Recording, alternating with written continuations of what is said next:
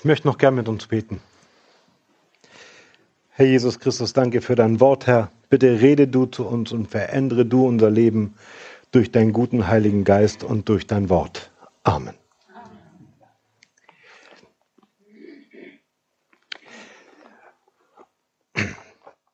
Das Thema lautet für diese Predigt ja jung wie ein Adler. Ich hatte diesen Sommer einen Bandscheibenvorfall und ich konnte über Wochen nicht gehen. Also es war furchtbar. Ich, also ich hätte auch nicht gedacht, dass man dauerhaft so lange Schmerzen haben kann. Und ähm, nach einer Zeit ließen dann die Schmerzen etwas nach und ich konnte wieder meine Bibel lesen. Und dann hatte ich auf einmal viel Zeit. Und dann las ich für mich diesen Psalm 103. Lobe den Herrn meine Seele und was in mir ist, seinen heiligen Namen. Lobe den Herrn meine Seele und vergiss nicht, was er dir Gutes getan hat. Der dir alle deine Sünden vergibt und heilt alle deine Gebrechen. Der dein Leben vom Verderben erlöst, der dich krönt mit Gnade und Barmherzigkeit. Und bis dahin war das alles gut für mich. Ich konnte die Situation auch gut annehmen, wenn man das so sagen kann. Und dann weitergelesen bis zum Vers 5, an dem verzweifelte ich dann ein wenig. Der deinen Mund mit Gutem sättigt, so dass du wieder jung wirst wie ein Adler. Ich dachte, tja, Herr Jesus, also das Gehen würde mir schon reichen.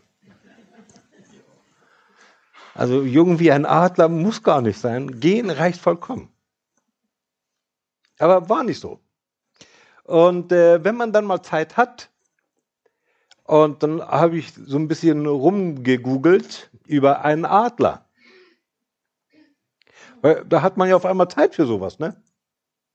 sonst im Gemeindeleben und ich bin als Evangelist tätig vor allem. Das heißt, ich bin im Reisedienst. Ich bin immer wieder unterwegs für eine Woche, für eine Evangelisation. Ich sage den Leuten immer, je länger eine Evangelisation ist, desto besser ist es. Am besten erstmal mit einer Woche anfangen.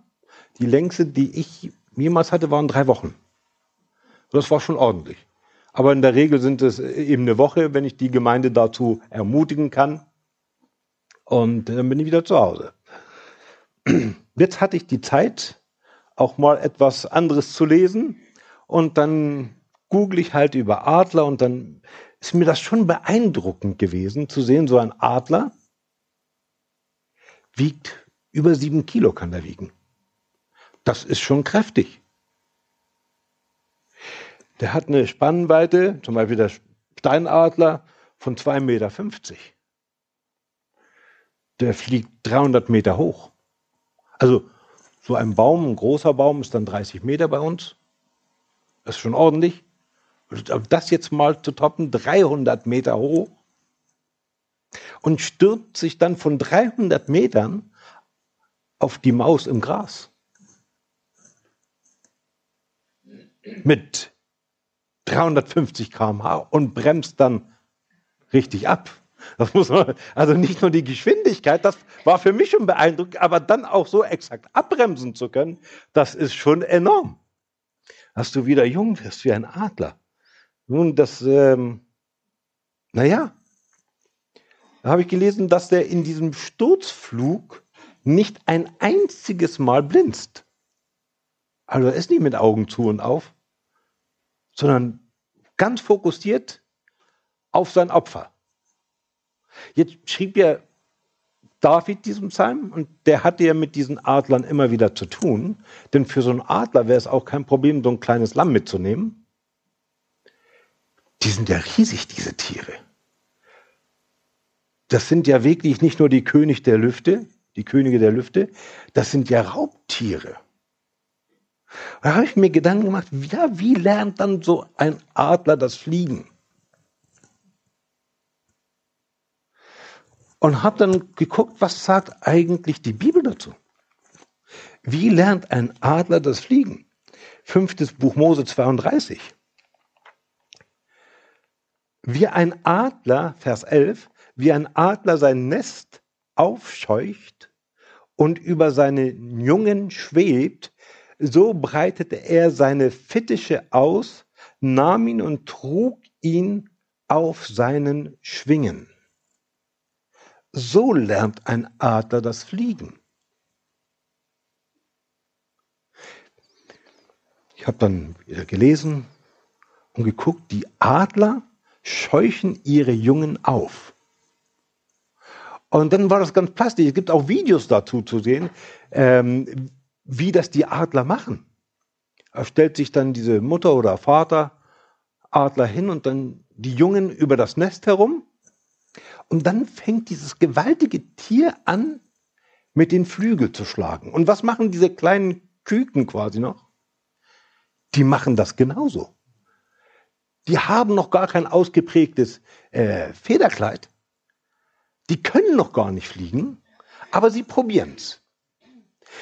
Und das Enorme, was da geschieht, ist Folgendes. Der Adler kann seine Kraft so justieren, dass seine Jungen so ungefähr drei Zentimeter, das ist ja nicht viel, abheben. Und dann schreiben die, das machen die Adler so, damit sie ihre Jungen ermutigen, weil sie meinen, das sind jetzt ihre Flügelschläge. Dabei ist es die Kraft des Vaters oder der Mutter. Also er scheucht seine Jungen auf. So, wenn sie dann immer noch nicht wollen, wird es ein bisschen brutaler.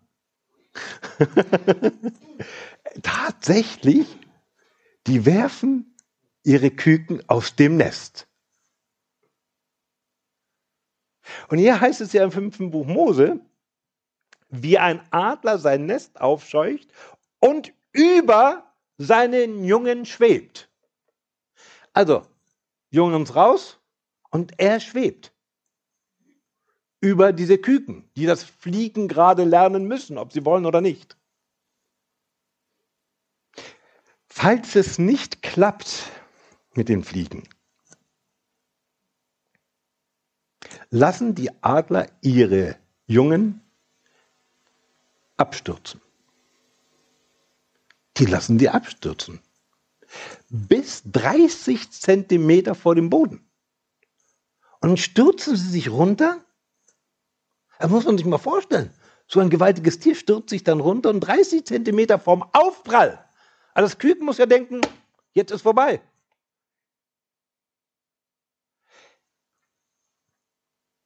auf den Flügeln. Hier heißt es ja, er trägt uns auf seinen Flügeln. Und das muss man hier beachten. Erst heißt es, er schwebt über uns und dann, er trug seine Jungen nach Haus.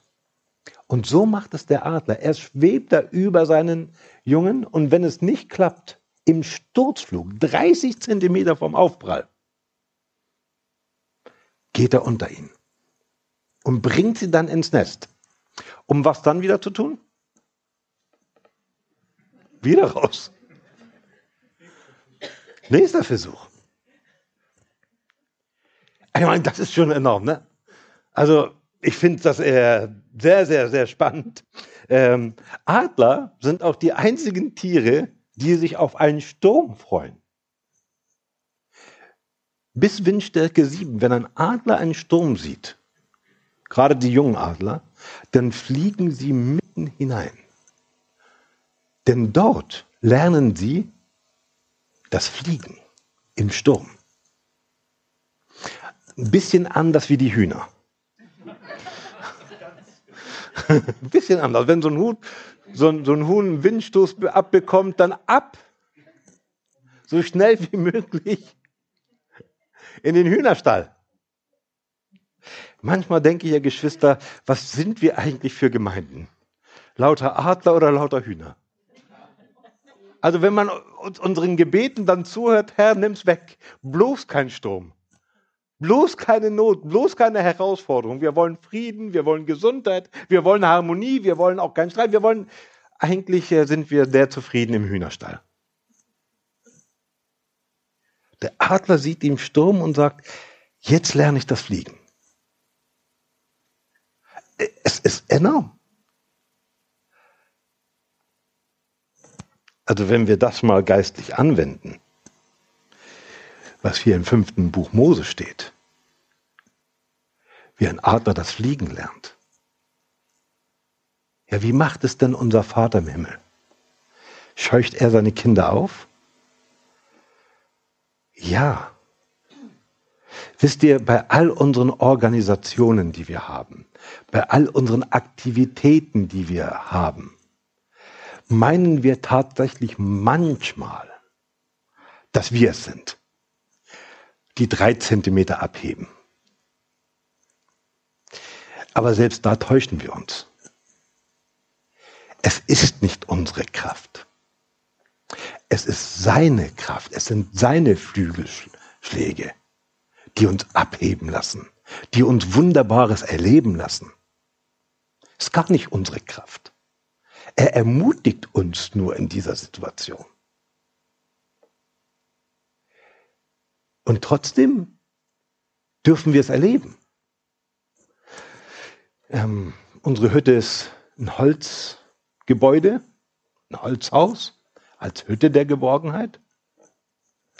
Und äh, letztes Jahr durften wir, ja, renovieren war es nicht. Also wir haben jetzt öfters schon mal angebaut, weil wir immer wieder das Problem haben, dass die Gemeinde zu klein ist. Deswegen haben wir auch rund um Hamburg mehrere Gemeinden gegründet, Tochtergemeinden. Ähm, jetzt haben wir noch eine in Stade die noch nicht selbstständig ist, aber in Jentfeld, unsere Tochtergemeinde, die haben wir jetzt in die Selbstständigkeit entlassen, letztes Jahr. Und trotzdem ist es immer ziemlich eng bei uns. Also haben wir letztes Jahr gesagt, wir bauen noch mal ein bisschen aus, sanieren das Ganze, das Holz, es lebt, es fault auch. Und ähm, ja, nachdem wir dann fast fertig waren, haben wir gesehen, wir müssen jetzt langsam äh, Pause machen, weil kein Geld mehr da war. Ganz einfach. Denn wenn man erstmal mit etwas anfängt, und bei Holz ist es ganz interessant, du öffnest dann was und dann erschreckst du dich immer wieder, was da alles morsch ist und was alles ersetzt werden muss. Eigentlich wollten wir nur so ein bisschen die Decke verschönern, aber wir haben jetzt quasi einen neuen Dachstuhl. Und äh, also das war sehr, sehr überraschend alles für uns. Und wir mussten das dann stemmen. Ne? Und gut, wir waren dann auch fast fertig. Was uns fehlte, das waren Heizungen. Wir hatten bis dorthin äh, Nachtspeicher. Also auch schon ein bisschen älter, ne? Ja, was machen wir jetzt? Also wirkliche Heizung können wir jetzt nicht kaufen. Also wir müssen jetzt dafür beten, dass wir Heizungen bekommen. Es wird kalt, wir brauchen die Heizung. Gut. Gino, der Zeugnis gegeben hat, war mit seiner Frau im Baumarkt und er hat so schöne Heizungen gesehen aus, äh, sehen aus wie Marmor, so ganz schmale, ganz schick. Und ähm, sag mal, Gino, was kostet normalerweise eine? So um die 500 Euro kostet eine. Ähm, wir brauchen, glaube ich, acht oder sieben davon. Aber es war ein Angebot, so eine Art Resteposten im Baumarkt. Und ähm, Gino schaut sich das an, geht dann zu jemandem hin, fragt dann nach dem, äh, nach dem Ladenführer dort und ähm, der kommt dann auch. Und äh, Gino sagt mal, was hast du denn für eine Heizung geboten? Er hat ihn für eine Heizung, die 500 Euro kostet, 50 geboten. Und der sagte dann, also hat ihm dann erklärt, wofür wir die Heizungen brauchen. Und der sagte dann, nee, also 50 Euro, das geht gar nicht. Ihr müsst schon 60 zahlen.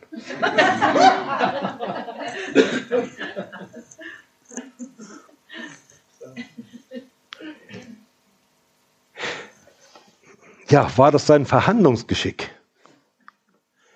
Nein, es waren Gottes Flügelschläge, die uns ermutigen. Wisst ihr, diese kleinen und großen Wunder in unserem privaten Leben und in der Gemeinde, die lässt uns Gott zukommen, um uns zu ermutigen, es immer wieder neu zu versuchen, auf ihn zu vertrauen. Und äh, wisst ihr, so eine Gemeinde funktioniert ja auch nur, äh, wenn man manche aus dem Netz, Nest herausschubst. Es gibt Geschwister, die wollen, die wollen gerne dienen. Manche muss man vielleicht auch ein bisschen zurückhalten.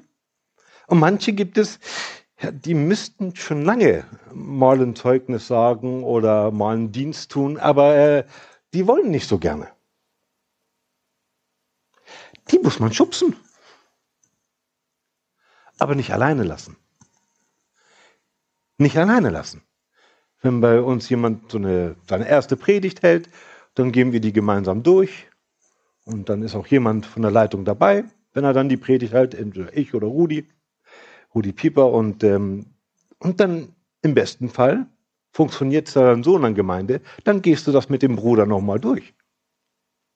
Und dann kriegt er Ermutigung und Stärke. Dann kann man auch sagen, du, das fand ich richtig gut und an der Stelle würde ich das vielleicht so machen. Vielleicht ist es so besser. Äh, überleg's mal und bete mal dafür. Wisst ihr, kurz vor dem Aufprall muss ja immer noch jemand da sein, der im Notfall dann Sag, okay, ich trage dich. Er sagt denen auch, die dann, die predigen bei uns, die da anfangen mit den Diensten, du, wenn es nicht geht, spring ich ein. Ist gar kein Problem. Und dann machen sie ihre ersten Schritte. Wisst ihr, Gemeinde muss immer jünger werden. Wenn Gemeinde stehen bleibt, geht sie zurück. Wenn Gemeinde nicht jünger wird, wird eine Gemeinde zum geistlichen Hospiz. Dann betreiben wir nur noch geistliche Sterbehilfe.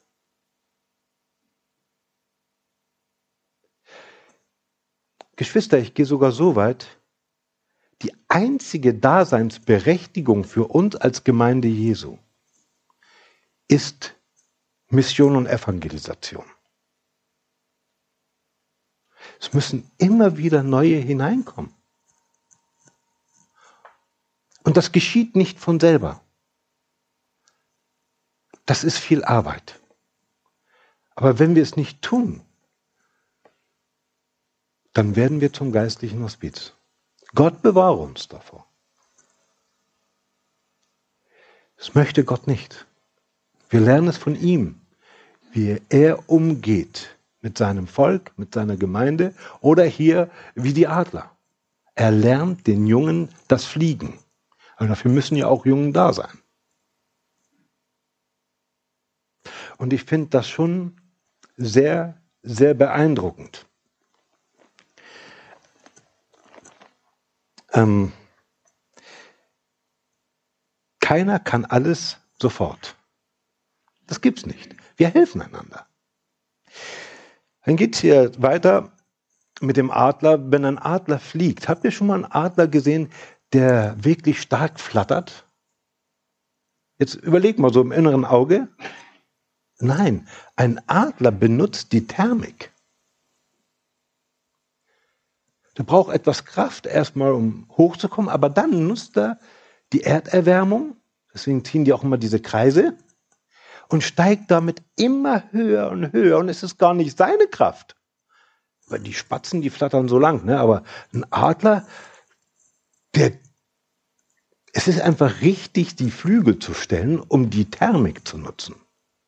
Er nutzt nicht seine Kraft, sondern die Kraft, die schon vorhanden ist. Und dann steigt er auf.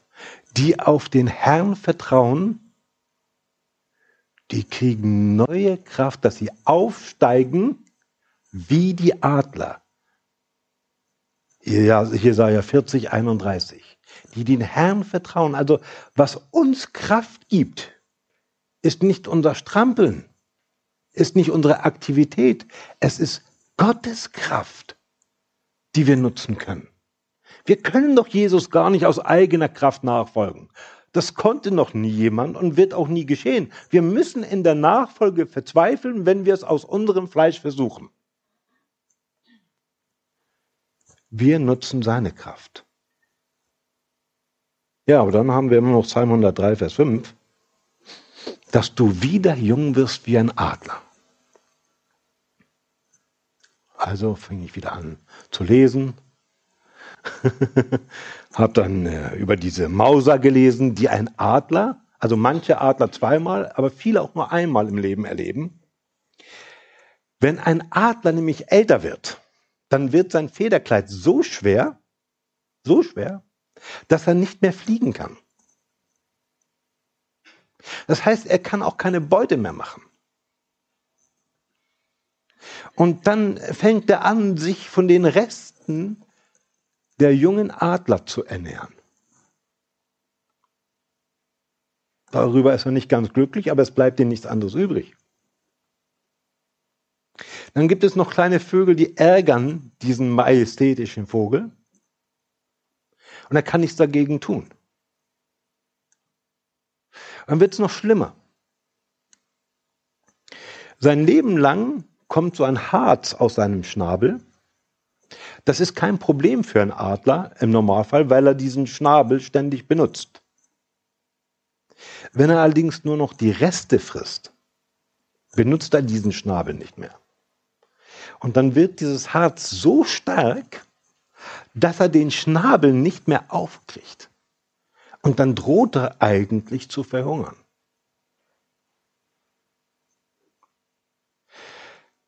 Und dann geschieht dieses Wunder. Er zieht sich zurück, verliert sein ganzes Federkleid. Über Wochen ist er ganz allein, verliert sein gesamtes Federkleid und bekommt dann wirklich einmal im Leben nochmal ein ganz neues Federkleid. Wenn er dieses Federkleid bekommt in dieser Zeit, bekommt er einen Impuls, diesen, dieses Harz über den Schnabel abzuwetzen an einem Stein. Das macht er sonst nicht. Da wetzt er dieses Harz ab, hat ein neues Federkleid. Wenn der jetzt aufsteigt, was denken die anderen Adler? Was ist das für ein junger Adler? Aber wenn sie ihn fliegen sehen, dann wissen sie, Nein, der hat das ganze Know-how von einem reifen Adler. Einer, der schon alles durchgemacht hat. Hat die ganze Erfahrung, ein Leben lang Adler zu sein. Aber hat jetzt das Federkleid eines jungen Adler. Dass du mich wieder jung machst wie ein Adler. Wenden wir das mal geistlich an. Jetzt ist es so, wenn das Federkleid so schwer wird, wenn unsere Sorgen zu groß werden, die wir nicht bei Jesus abgeben, wenn wir Sünde dulden in unserem Leben und es nimmt zu, Sünde ist lebendig. Wisst ihr, Sünde ist ja kein toter Gegenstand. Wenn ich jetzt meine Predigt hier hinlege und die würde jetzt keiner dieses Jahr wegräumen, dann würde sie einfach da liegen bleiben. Da würde nichts mit passieren. Da würde auch kein Buch draus entstehen. Das ist tot. Aber Sünde ist nicht tot. Sünde lebt. Und Sünde wächst wie ein Krebsgeschwür. Sünde ist etwas Lebendiges. Und wir können erstmal mit der Sünde spielen. Das geht. Bis die Sünde mit uns spielt. Jemand äh, ging mal in so einen Park, wo Tiere rumlaufen und so, und er hat einen kleinen Fuchs gesehen. Wisst ihr, was der gemacht hat? Der hat den Fuchs geklaut. Ein kleines, wirklich nur so ein kleiner Fuchs. Hat den Fuchs unter seinen Mantel genommen und ist rausspaziert. Als er draußen war, wisst ihr, was der Fuchs gemacht hat? Er hat ihn in die Halsschlagader gebissen und der Mann verstarb. Die Sünde ist immer so niedlich. Und wenn, sie, wenn wir sie mit nach Hause nehmen, dann wird sie uns das Leben kosten.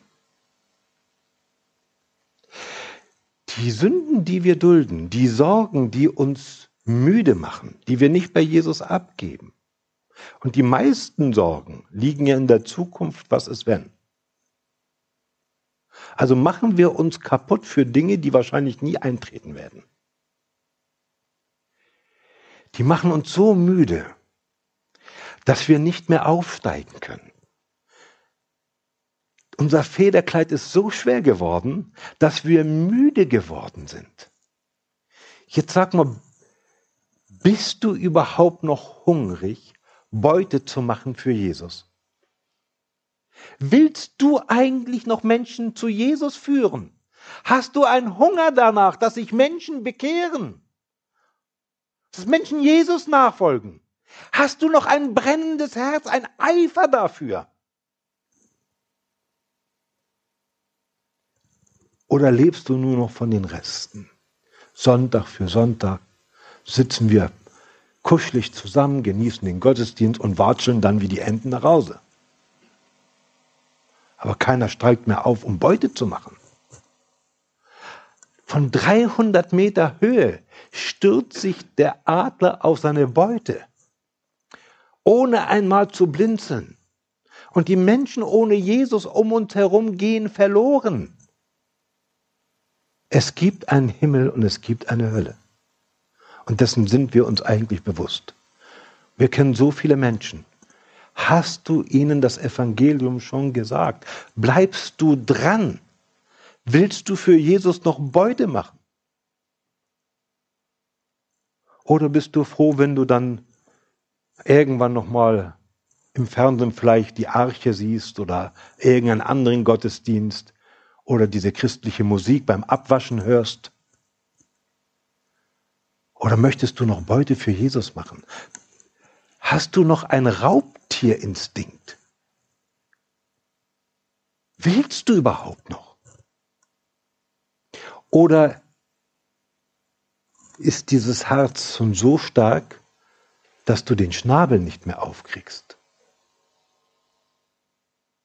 Dass du gar nichts mehr sagen kannst. Du gar, kannst gar nicht mehr von einem Zeugnis erzählen, ein aktuelles, weil du nur noch von den Geschichten von damals erzählst. Was damals mal war, was der Herr damals in der Gemeinde getan hat. Ist ja auch schön, dass wir auch zurückschauen können. Aber es wäre doch traurig, wenn wir nichts heute hätten. Und es liegt ja bestimmt nicht am Herrn. Es kann ja nur an uns liegen.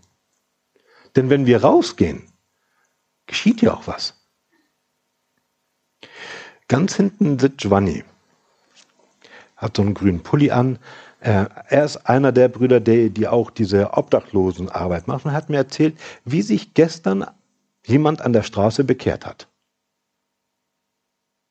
Wenn wir rausgehen, dann rechnen wir doch mit Gottes Kraft, oder? Doch nicht mit meiner Kraft. Das Evangelium ist doch ungebunden, ist doch frei.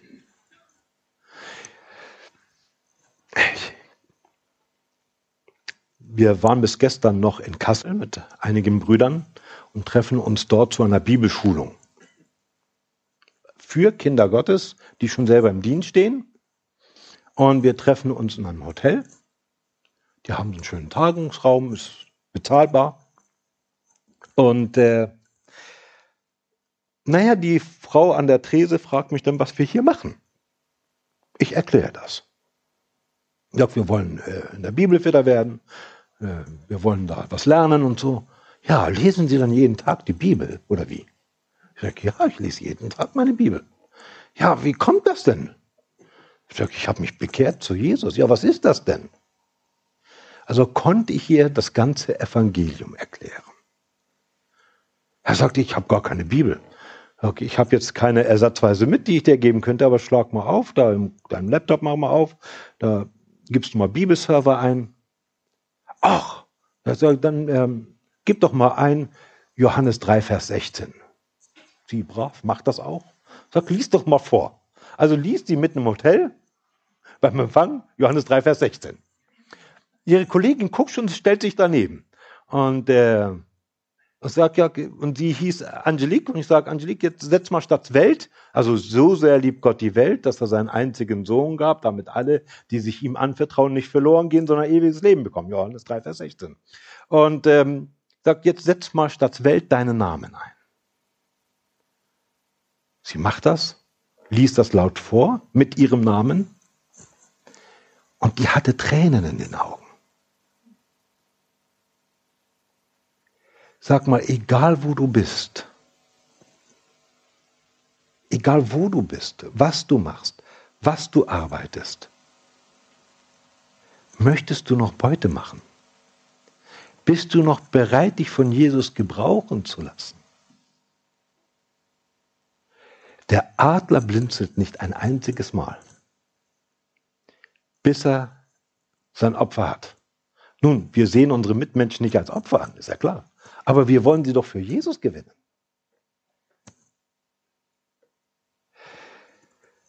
Falls nicht, falls du in dieser Phase bist, dass dein Federkleid zu schwer geworden ist und du den Schnabel nicht mehr aufbekommst, dann musst du es machen wie der Adler.